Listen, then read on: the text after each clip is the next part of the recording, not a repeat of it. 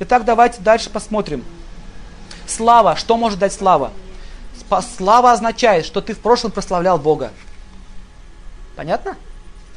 Просто сказал, ты, имел, ты был какой-нибудь звездой сказал, что люди, верьте в Бога, все, это уже обеспечено тебе слава в следующей жизни. Ты родишься, будешь иметь таланты и будешь прославленным человеком. Вы знаете, что Джордж Харрисон, он, же, он, он очень интересно закончил свой жизненный путь. Он пожертвовал 270 миллионов на строительство ведического храма в Индии. Знаете об этом? На реставрацию всей ведической культуры. знаете об этом, нет? А Харрисон?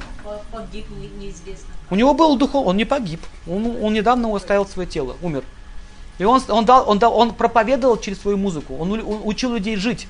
Единственный из них, который был более благочестивый такой. Еще Пол Маккартни. Благодаря деятельности Битлз сейчас 70% в Англии вегетарианцев. А еще 80% наркотики бросили. А Леннон поддерживал наркотики. Поэтому безвременно умер. Понимаете, как карма действует? Он очень много построил благотворительных заведений. В общем-то, такие люди, которые имеют славу, они могут влиять на мир. И если он неправильно используется, как вот эти вот, ну, богатый человек выходит весь из себя, не ту машину дальнюю, не та, что происходит? Он, теря, он теряет все, он просто падает в глазах людей. Ну, как Смотрите, какие они были сначала. Посмотрите.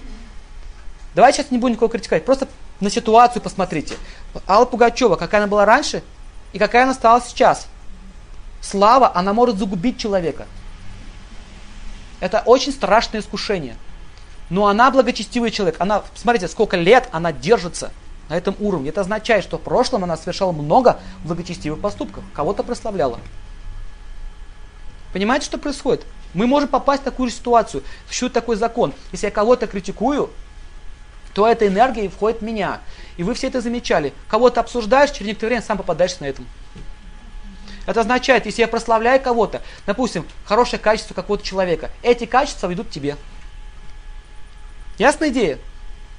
Критикую, получаешь все недостатки от него, себе. Слушай, вот свяжешься. Да? Да? Так и есть. Так что вот это, когда кто-то чего-то, лучше проходить мимо. Да, лучше прославлять. Поэтому многие приходят ко мне и говорят, у меня вот муж плохой. Я говорю, зато у него руки золотые. А он то-то, зато у него это может. Вроде хороший человек. Вроде хороший человек. Такая, такая корова нужна самому. Помните? Вот это кляч он продавал это. И он начал ее прославлять. Вот такое нужна самому. Поймите, ум так действует. Если он что-то принимает одно, если он принимает негативную эмоцию, он, ум закрывает все хорошее. Когда вы ругаетесь с кем-то, вы уже не помните, что было хорошего. Это так и есть. Вот в тот момент ссоры вы думаете, что это самый ужасный человек, который только существует. И забываем, что у него есть хорошие качества. Называется, лакирует одно другим.